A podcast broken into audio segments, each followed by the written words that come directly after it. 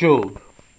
The book of Job has been universally regarded not only as one of the most splendid creations of Old Testament poetry, but also as a literary masterpiece deserving to take rank among the great classics of all time.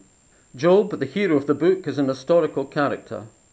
He is mentioned as such in Ezekiel, Tobias, Ecclesiasticus, and the Epistle of St. James. But the book itself is a poem in which are embedded lyrical passages of fascinating beauty the, the book is, in fact, a poem, although it comes down to us in its translation as prose. In a form of dialogue, preceded by a prologue and followed by an epilogue, it treats of the problem of suffering, seeking the solution to the question how can the afflictions of the innocent be reconciled with the justice of God? Nothing is known with certainty about the author of this book, Moses, Solomon, and Job himself are mentioned by some of the fathers, but these are merely guesses. Neither do we know anything about the time when it was composed, although it's probably older than the book of Ezekiel, who praises Job for his justice. Neither is anything known about the time in which the events described took place, although all the indications seem to suggest that uh, Job lived at the time of the patriarchs of uh, the time of Abraham, Isaac, and Jacob. And it's particularly interesting that Job was not a Hebrew, uh, and there is no indication that he was in any sense related to the patriarchs, which makes this book also of very particular interest. The story of Job unfolds thus. There was a man in the land of Hus whose name was Job, and that man was simple and upright, fearing God and avoiding evil. And there were born to him seven sons and three daughters. And his possession was seven thousand sheep, and three thousand camels, and five hundred yoke of oxen, and five hundred she asses, and a family exceeding great. And this man was great among all the people of the east. And his sons went and made a feast by houses, every one in his day. And sending, they called their three sisters to eat and drink with them. And when the days of their feasting were gone about, Job sent to them and sanctified them, and rising up early offered holocaust for every one of them, for he said, Lest perhaps my sons have sinned in their hearts. So did Job all the days of his life. Now, on a certain day, when the sons of God came to stand before the Lord, Satan also was present among them. And the Lord said to him, Whence cometh thou? And he answered and said, I have gone round about the earth and walked through it. And the Lord said to him, Hast thou considered my servant Job, that there is none like him in the earth, a simple and upright man, and fearing God, and avoiding evil? And Satan answering said, Doth Job fear God in vain? Hast not thou made a fence for him, and his house, and all his substance round about? Bless the work of his hands, and his possession hath increased on the earth. But stretch forth thy hand a little, and touch all that he hath, and see if he blesses thee not to thy face. Then the Lord said to Satan, Behold, all that he hath is in thy hand, only put not forth thy hand upon his person. And Satan went forth from the presence of the Lord. Now upon a certain day, when his sons and daughters were eating and drinking wine in the house of their eldest brother, there came a messenger to Job and said, The oxen were ploughing and the asses feeding beside them, and the Sabbatians rushed in and took all away, and slew the servants with the sword. And I alone have escaped to tell thee. And while he was yet speaking, another came and said, The fire of God fell from heaven, and striking the sheep and the servants hath consumed them and I alone have escaped to tell thee. And while he also was yet speaking, there came another and said, The Chaldeans made three troops, and have fallen upon the camels and taken them. Moreover, they have slain the servants with the sword, and I alone have escaped to tell thee. He was yet speaking, and behold, another came in and said, Thy sons and daughters were eating and drinking wine in the house of their elder brother. A violent wind came on a sudden from the side of the desert, and shook the four corners of the house, and it fell upon thy children, and they are dead. And I alone have escaped to tell thee. Then Job rose up and rent his garments, and having shaven his head, fell down upon the ground and worshipped, and said, Naked came I out of my mother's womb, and naked shall I return thither. The Lord gave, and the Lord hath taken away. As it has pleased the Lord, so it is done. Blessed be the name of the Lord. In all these things Job sinned not by his lips, nor spoke he any foolish thing against God. And it came to pass, when on a certain day the sons of God came and stood before the Lord, and Satan came among them and stood in his sight, that the Lord said to Satan, Whence comest thou? And he answered and said, I have gone around about the earth and walked through it. And God said to Satan, Hast thou considered my servant Job, that there is none like him in the earth? A man simple and upright and fearing God and avoiding evil and still keeping his innocence? But thou hast moved me against him, that I should afflict him without cause. And Satan answered and said, Skin for skin, and all that a man hath he will give for his life.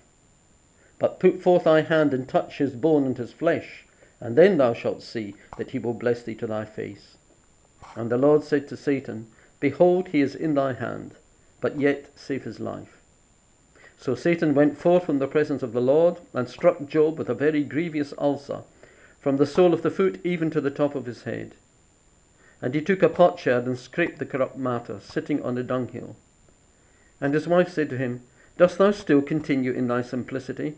Bless God and die. And he said to her, Thou hast spoken like one of the foolish women. If we have received good things at the hand of God, why should we not receive evil? In all these things, Job did not sin with his lips. In these six extraordinary catastrophes which befell Job and the circumstances of them, we see a figure of the activity of Satan in the world. We see how by walking up and down upon the earth, Satan is relentlessly endeavoring to tempt and to trouble the servants of God. But that, nevertheless, by the dialogue between Satan and God, we see that he can do nothing without God's permission. And also, we see how God does not permit him to tempt Job, and therefore anyone of us, above our strength. Having suffered these six temptations or six calamities, Job is now faced with the seventh and the greatest of his misfortunes, when paradoxically his friends come to visit and comfort him. Now, when Job's three friends held all, all the evil that had befallen him, they came every one from his own place, Eliphaz and Bildad and Zophar, for they had made an appointment to come together and visit him and comfort him.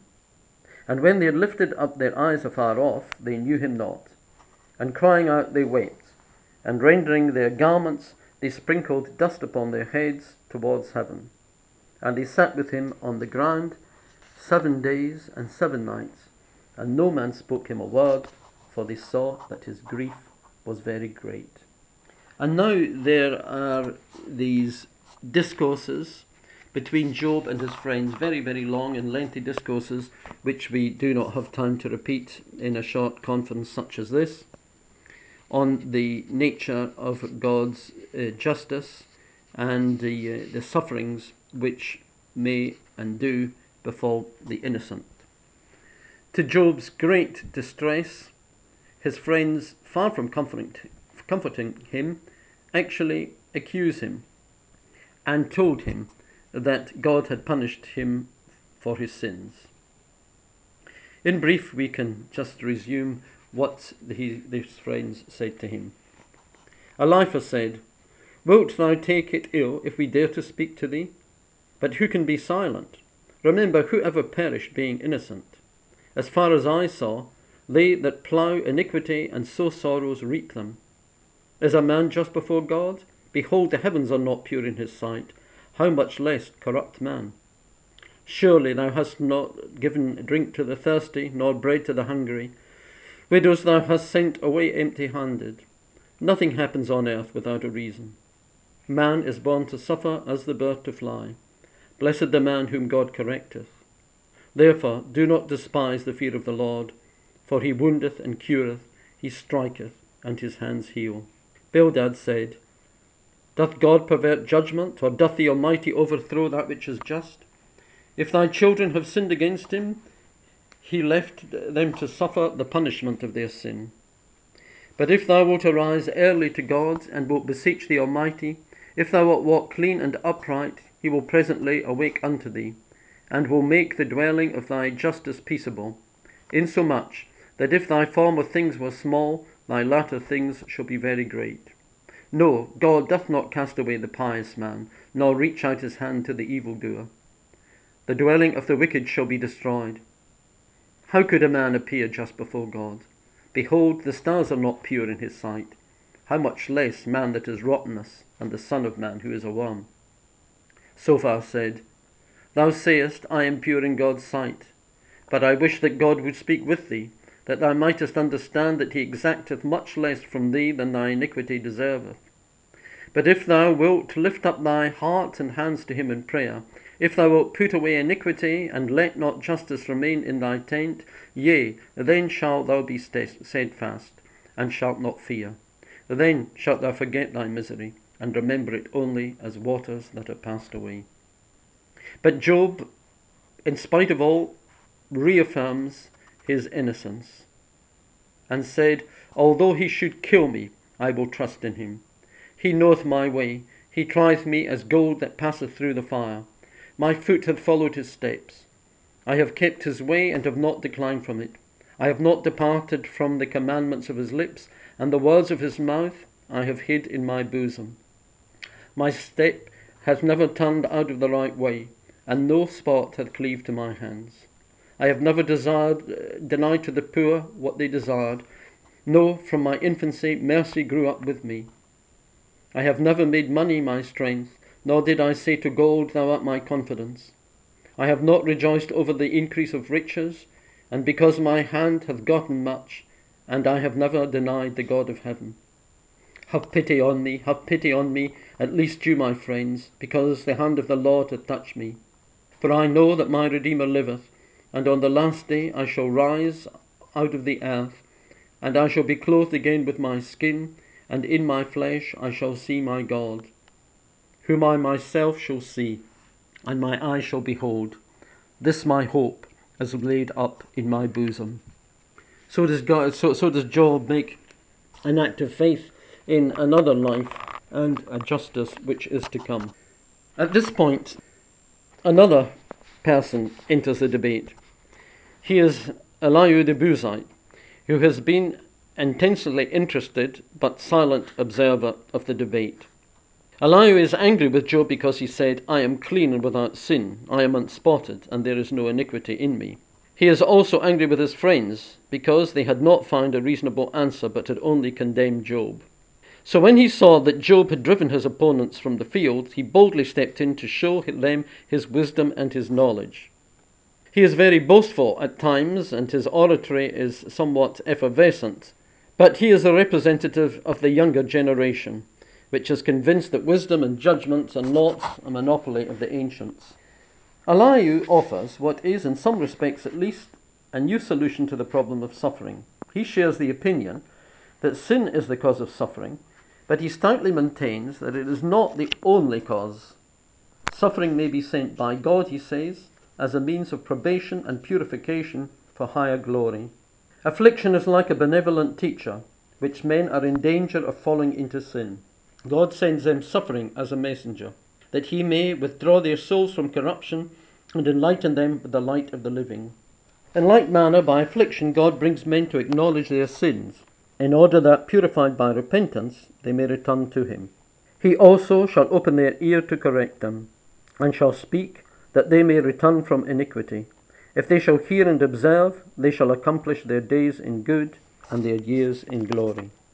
Elihu thus offers Job an escape from his terrible, desperate position. The poor sufferer can hold fast to his profession of innocence, and at the same time be convinced of the justice of God. Elihu's discourses draw no reply either from Job or from his three friends. Their silence proves that the speaker was right in his partial, partial solution to the problem. After Job and his friends had finished their speeches, The Lord himself appeared in a whirlwind and said to Eliphaz, My wrath is kindled against thee and thy two friends, because you have not spoken the right thing of me, as did my servant Job. Take therefore seven oxen and seven rams, and go to my servant Job, and offer for yourselves a holocaust, and my servant Job will pray for you. Then your folly shall not be imputed to you. So Eliphaz Bildad and Zophar went and did as the Lord had commanded them. The Lord heard Job when he prayed for his friends. And God rewards Job for all of his patience by giving him twice as much as he had before the disasters and temptations came upon him. The Lord gave Job 14,000 sheep, 6,000 camels, 1,000 yoke of oxen, and 1,000 she asses double all that he had received before. All his brothers, sisters, and friends that knew him before came to him and ate with him in his house. They expressed their sympathy with him and comforted him upon all the misfortune that God had brought upon him. The Lord blessed Job's latter days more than at his beginning. He again gave him seven sons and three daughters. Job lived yet 140 years and saw his children and his children's children unto the fourth generation in this uh, material reward, of course, we are to see uh, the promise of spiritual rewards for all those who submit themselves patiently to the will of God. In the Old Testament, of course, there was the generalized belief that God rewarded justice with material prosperity, which indeed uh, is what the whole drama of the book of Job consists in that Job, being innocent, could have suffered material misfortunes, whereas God teaches that material circumstances are not a sure indication of the state of one's soul. Thus, the book of Job answers the question concerning the cause and the purpose of suffering by showing that it is not merely a punishment for sin, but also a test of the just man's virtue a warning in time of temptation, and a means of purification for higher glory. Even the vicarious role of suffering is hinted at in Job's acceptable prayer for his friends. So, suffering can likewise be made a source of benefit and good to others when offered for them. But when all has been said to solve the problem, the last and the deepest reason for suffering lies in the will of God whose designs are beyond the understanding of man. Practically, then, there remains nothing for man to do but cast himself in humble submission and childlike confidence into the loving and merciful arms of his Father and his God.